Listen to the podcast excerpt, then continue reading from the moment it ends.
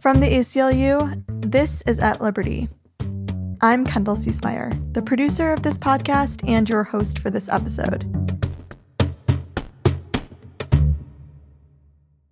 As many Americans stare down the end of their sixth month of social distancing, we are rerunning a conversation we recorded back in April that unfortunately still has a lot of relevance to our lives today. Visiting it again, I can't help but think both that we were maybe a little naive in the spring, and that what we're going through is only a sliver of the social isolation many people face in our country. I hope it brings you the fresh perspective it has brought me. Enjoy. For some people, the advent of social isolation came long before the coronavirus. At the ACLU, we work with many communities who deal with the long term impacts of social isolation. People living with disabilities who often experience accessibility issues, people held in detention, and people imprisoned in solitary confinement, just to name a few. Joining us today is Dr. Julianne Holt Lunstad, a professor of psychology and neuroscience at Brigham Young University, who understands the impacts of isolation and how we can mitigate them for both ourselves and others. But first, we spoke with a few people who know a thing or two about social distancing. Their circumstances have made them familiar with isolation long before COVID 19. I'm a wheelchair user, and I've had periods of my life where I had to stay isolated due to being injured or sick. So, this definitely isn't my first experience living like this. And I think that's true of a lot of disabled people. This is Anna Landre, a student at Georgetown University. For Anna, COVID 19 quarantine may not feel as difficult as it does to other people. In some ways, it's actually leveling the social playing field for her. On a regular basis, I even have to turn down invitations to outings or parties at school because people choose to have them at inaccessible locations where I just literally can't get into the front door. And that's really upsetting. It, it happens almost every week. But the situation now is slightly different because suddenly I'm not the only one stuck at home. We're all stuck at home. And I think that's made it easier for me to stay in touch with people and still feel like I'm a part of a community, even if we're physically separated. Trishawn Pate, a member of the trans community and an advocate with the ACLU of Texas, believes that the problems that isolate his community have only been made worse by the pandemic. COVID 19 is particularly hard to navigate for trans people. Some people are sheltering in place with people who are not supportive of them, if they even have the privilege to, you know, live in a home in the first place. Some people have never had proper health care and they're being turned away from doctor's offices or hospitals due to like new protocols that are in place for COVID. During these times, it's just like really important to make sure that you're checking in on your trans friends and family members. Just let us know that, you know, you haven't forgotten about us. Hello, my name is Jason Hernandez. I was formerly incarcerated. I did 18 years on a life sentence without parole until President Barack Obama commuted my sentence and I was released in 2015. You know, obviously, I have experience with how would you say social distancing and isolation uh, because of my incarceration, and even before people started going to the grocery stores and, and places like that and stocking up on toilet paper. I think just something in me, right? Uh, whether it was just like maybe some type of PTSD where I immediately went to the grocery store and got those bare necessities that I would have in prison. Uh, in prison is similar to the behavior what I've seen out here is similar to that in prison to where when we go on a 24 hour lockdown and you know that it's about to happen, you get toilet paper. Toilet paper is like the first thing that everybody gets.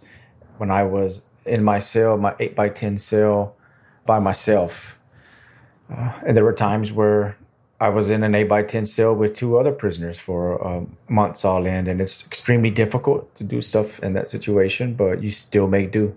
I do say that there is that uncertainty for me as when is it going to be over? When is it going to be over? Uh, how long is it going to go? And when you're in prison and you're serving a life sentence like I was, that's a question that you ask yourself constantly. Uh, even though your release date says you don't get out until you die, you still question. You have that question in your head, like it's it's going to be over one day. It has to be, right? You you don't want to give up hope. And finally, here's a reflection from Claire Goldberg, a member of our At Liberty production team. I've struggled with depression for many years. And when it gets really bad, if I go without my meds, I won't want to leave my room. I won't want to get out of my bed. So self isolation doesn't feel new to me. Depression has definitely made me feel isolated before. And I think the weird part is that I'm taking my meds right now and I'm feeling relatively good, but I'm practicing the same habits I would if I were at my worst. It's a strange feeling to be in the same pattern of habits, like not going out and not leaving the house when my depression is mostly in check. Isolation certainly does not help my condition, but I've also been better at remembering to take my meds and being able to do all these things that I've been wanting to do has been helping my mood generally. Hearing Anna, Trayshawn, Jason, and Claire reflect on their own experiences of social isolation and what this time is like for them gives us some perspective on this challenging time. Next, I spoke with Dr. Holt Lunstad to better understand just how detrimental social isolation can be to our well being and what we can all do to help each other during this time and beyond. So, there's a lot to discuss here around social isolation, but just to orient our audience around some basic terminology, how would you, as a psychologist, define social isolation? And how would you define loneliness? And are they different? Yeah, so these are terms that are often used interchangeably. They are related but distinct concepts. And so isolation is typically thought of as being more objective and loneliness being subjective. So isolation often referring to having few social relationships or infrequent social contact. And loneliness is really thought to be much more subjective, the discrepancy between one's actual level of social connection and one's desired level of social connection. And so, of course, being objectively alone can make you feel lonely or feel alone. But these don't always go hand in hand. And so, someone could be objectively isolated, but not feel lonely. They might actually take great pleasure or solitude in that time alone. And conversely, someone may not be isolated, but still feel lonely.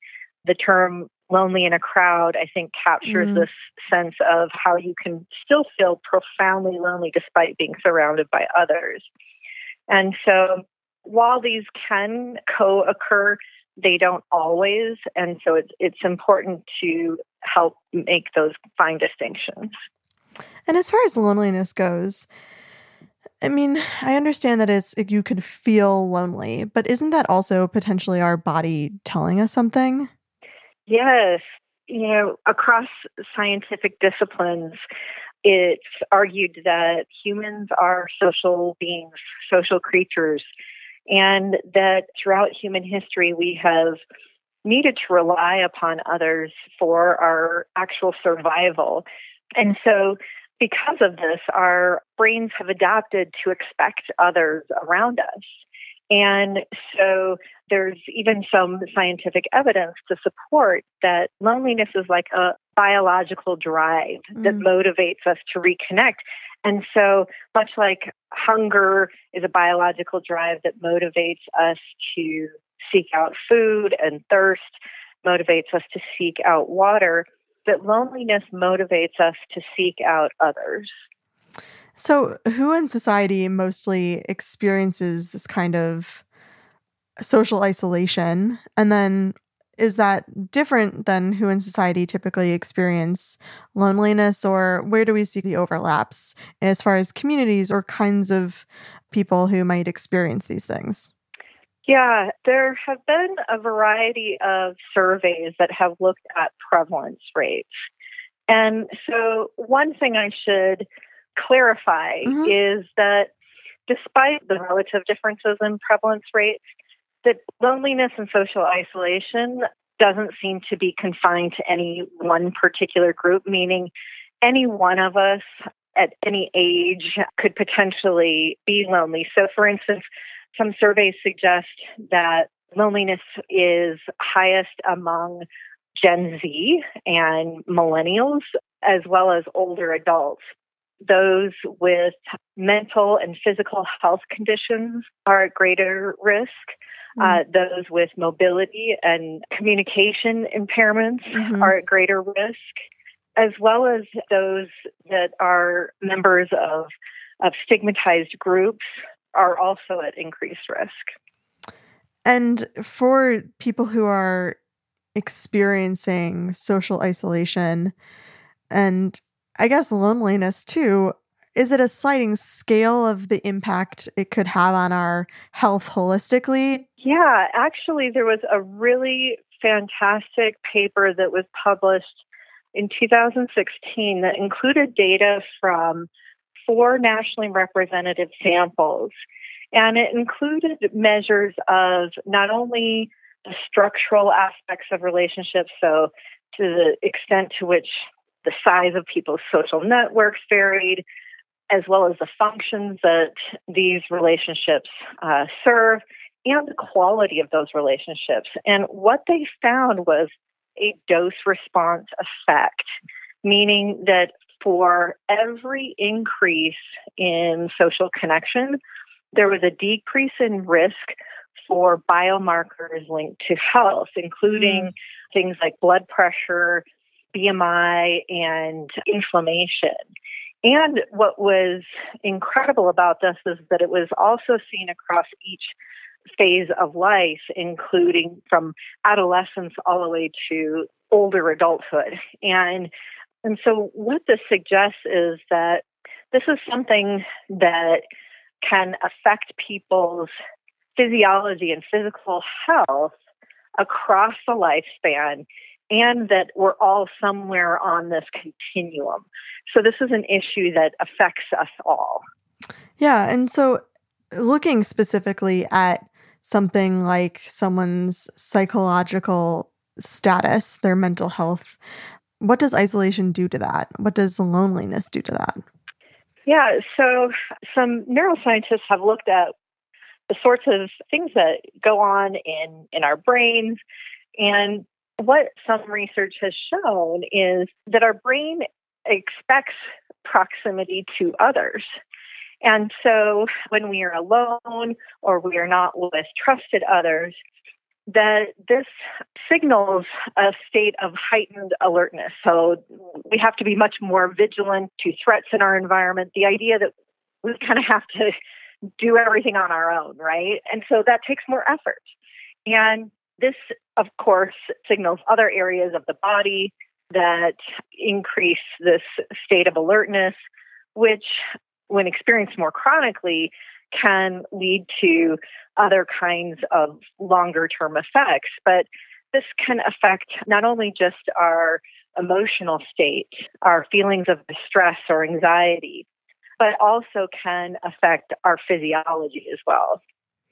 And so, for people who are listening at home and perhaps in this coronavirus time, they're feeling kind of more isolated or more lonely from other people, potentially are experiencing some kind of psychological impact from that loneliness. What would you advise as far as how to mitigate some of those things? Right.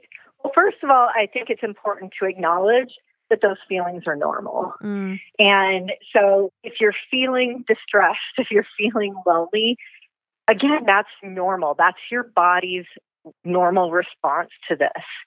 But it is important to take steps to mitigate that because we don't want that to be prolonged. Especially because we don't know how long this is going to be, right? right. yeah. Right. But the thing that I think is relevant here is that that research showed that our perceptions of social support mitigate the distress associated with that. What others also had found was that when people were offered support, so mm-hmm. interestingly, they would have participants come, they'd have the standardized stressor, and half of the participants were offered support. So if you need help, I'm here to help you. Mm. But importantly, none of the participants actually received any help at all. But just among those that just were offered help, this resulted in significantly lowered reactivity to stress.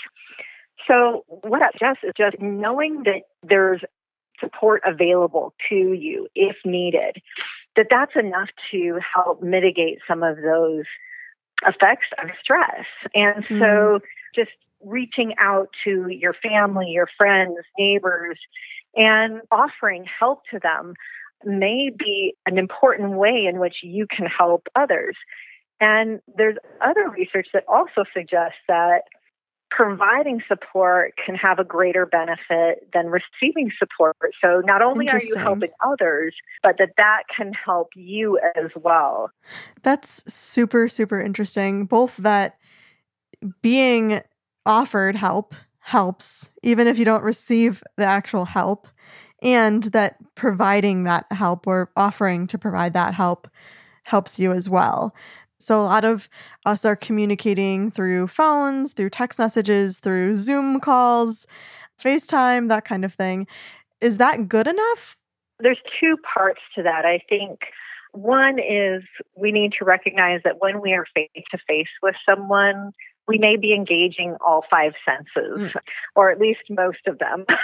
yeah. Maybe not always all. And so we may be missing important social information when we limit that incoming information. The other point is that we have decades of research that have documented the psychological, physical, and cognitive health effects of social relationships and social connections.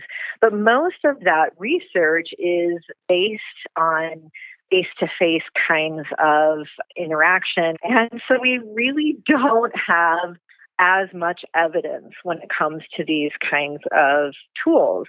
We shouldn't rely on them so much that they become the new norm once this crisis is over. Mm-hmm. And when the threat is lifted, that we are able to reconnect in other ways that include things like touch, right? Mm-hmm. You know, that mm-hmm. we can go give someone a hug.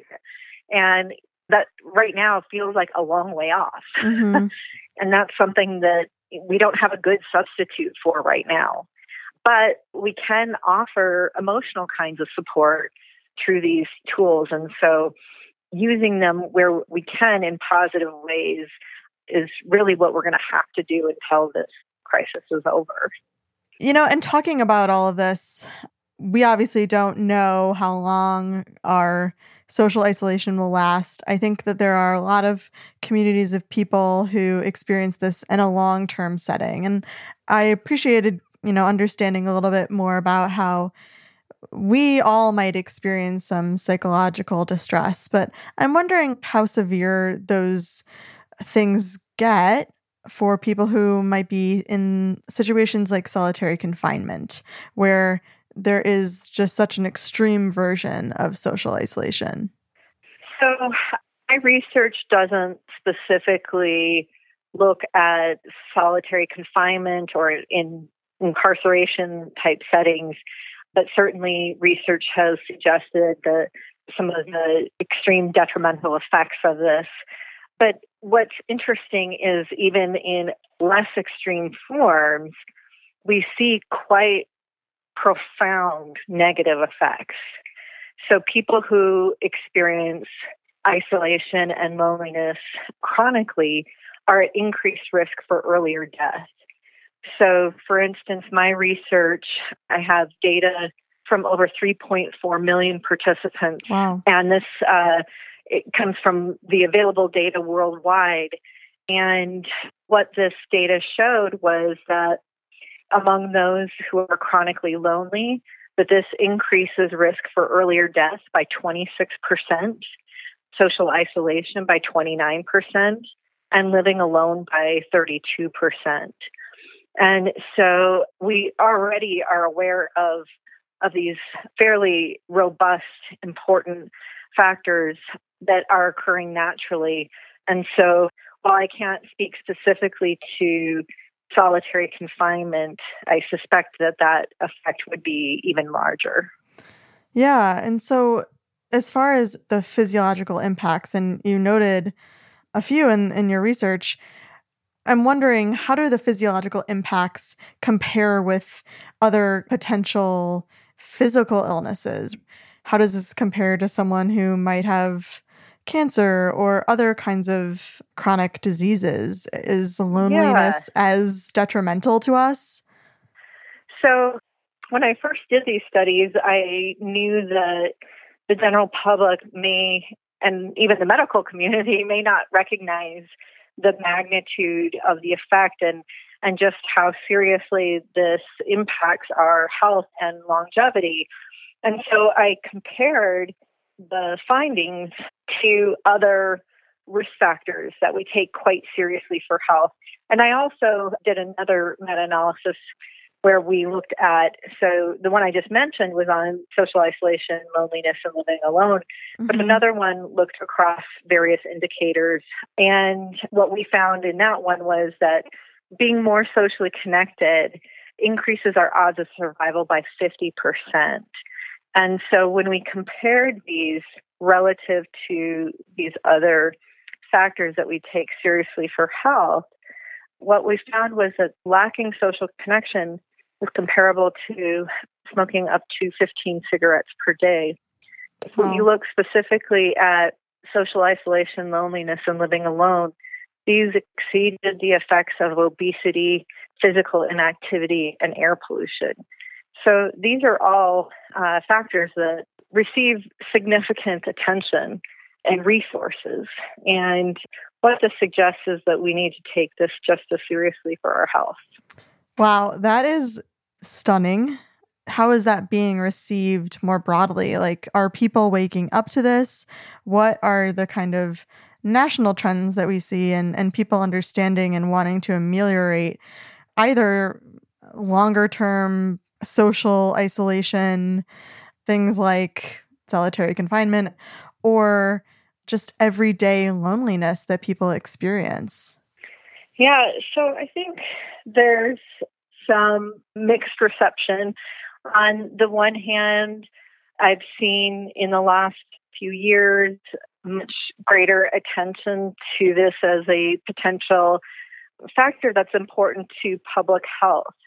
But I also have seen some resistance, whether it be the idea that this is something very personal, you know, the government has no place or business getting involved in people's personal lives, mm. or the medical community really feeling as if this is outside, that it's not relevant clinically, that what could a physician or healthcare professional possibly do to help with this. But we've also seen some important ways in which the medical community and potential policy can certainly play a role. Oh, one more potential pushback is that this focusing attention and resources on this issue might divert precious resources away from other important pressing issues. You could make that argument about just about anything, I would imagine. Right, right. Yeah. You know, of course we have limited resources, but if we think about many of, of the pressing issues that we're concerned about, addressing this helps us address a lot of other issues. So, for instance, people have argued we should be spending more time and attention around addiction. Well, this may help address some underlying issues, mm. similar with violence and other kinds of issues. So, for instance, there's evidence that suggests that untreated hearing loss puts people at increased risk for isolation mm. and loneliness. And so a bill was introduced by Senator Warren to make over the counter hearing aids more affordable. And this was signed into law by President Trump. And so here's an example of bipartisan mm. cooperation around yeah. an issue. Um, and so, of course, we still, you know, have to see whether this helps reduce that risk. But it's an example of how government can potentially play a role in reducing social isolation and loneliness that doesn't necessarily impede people's privacy or personal choices. That's really interesting. So, I think when we talk about the idea of this impacting all of us during this period of time when we're all quarantining and may impact, you know, whether or not the government decides to get involved in some kind of policy. I've heard something referred to as this concern that we're going to be experiencing after this period of quarantine, something called a social recession. That is this continued pattern of distancing ourselves socially beyond what this kind of immediate time calls for. And I, I'm wondering if you've ever heard of that term and if you're worried about that happening and and if so, how could we potentially prevent that? Yes, I have heard that, and I think it's a, a real concern. I think all of us would love for us to somehow one day get notification of okay all clear and you know we can all run outside and hug our neighbors and, and resume life as normal um, mm-hmm. but that is highly unlikely what i suspect is that it will be a gradual process as rates decline, that there may be loosening of restrictions, but there will still be that concern of some lingering threat. And so for many, this may result in continued patterns of isolation and distancing oneself from others. And in fact, for instance, in cases where a city or a municipality, the public water becomes unsafe to drink. It's mm-hmm. contaminated. And even after the problem is solved, oftentimes residents don't feel safe drinking the water after that. That trust has um, been compromised. And so I worry that people will continue to distance themselves from others but I'm a bit of an optimist. And so I always try to look for the good and the hope in a situation. And one of the things that I really hope will come from this crisis is a recognition of just how important our relationships are and how important it is to look out for each other. And one thing that I'm observing is greater attention to to those in our community that might be at greater risk. Mm-hmm. And so I hope that this sensitivity to those who might be most vulnerable will be an eye opener. And I think that this situation has really um, underscored that we're in this together and that right. there's a degree of solidarity around this. And I hope that it brings out the best in humanity and that we can grow from this and become better from this. I agree. I hope so too. Anna also sees an opportunity in this time, but she's clear that we must not forget this experience of isolation when the world opens back up, because it won't open back up equally. If anything good can come of this crisis, it'll be that maybe people will start to understand and empathize with those of us who face marginalization in our daily lives. Because for us, this isolation and exclusion and oppression isn't going to end when coronavirus does. The structures that harm us will still be there. So we need to make sure, I think, that the ways we're coming together to understand each other during this crisis also exist afterwards. And then we have to continue to pursue change because our work certainly isn't done. To us at the ACLU, that work looks a lot like dismantling systems that separate us, shrinking the criminal justice footprint, ending solitary confinement, mitigating detention, and creating far more inclusive spaces. Thanks so much to Anna, Trayshawn, Jason, Claire, and Dr. Holt Lunstad for speaking with us. And thanks to you all for listening. If you enjoyed this conversation, please be sure to subscribe to At Liberty wherever you get your podcasts and rate and review the show. We really appreciate the feedback. Until next week, stay safe, everyone.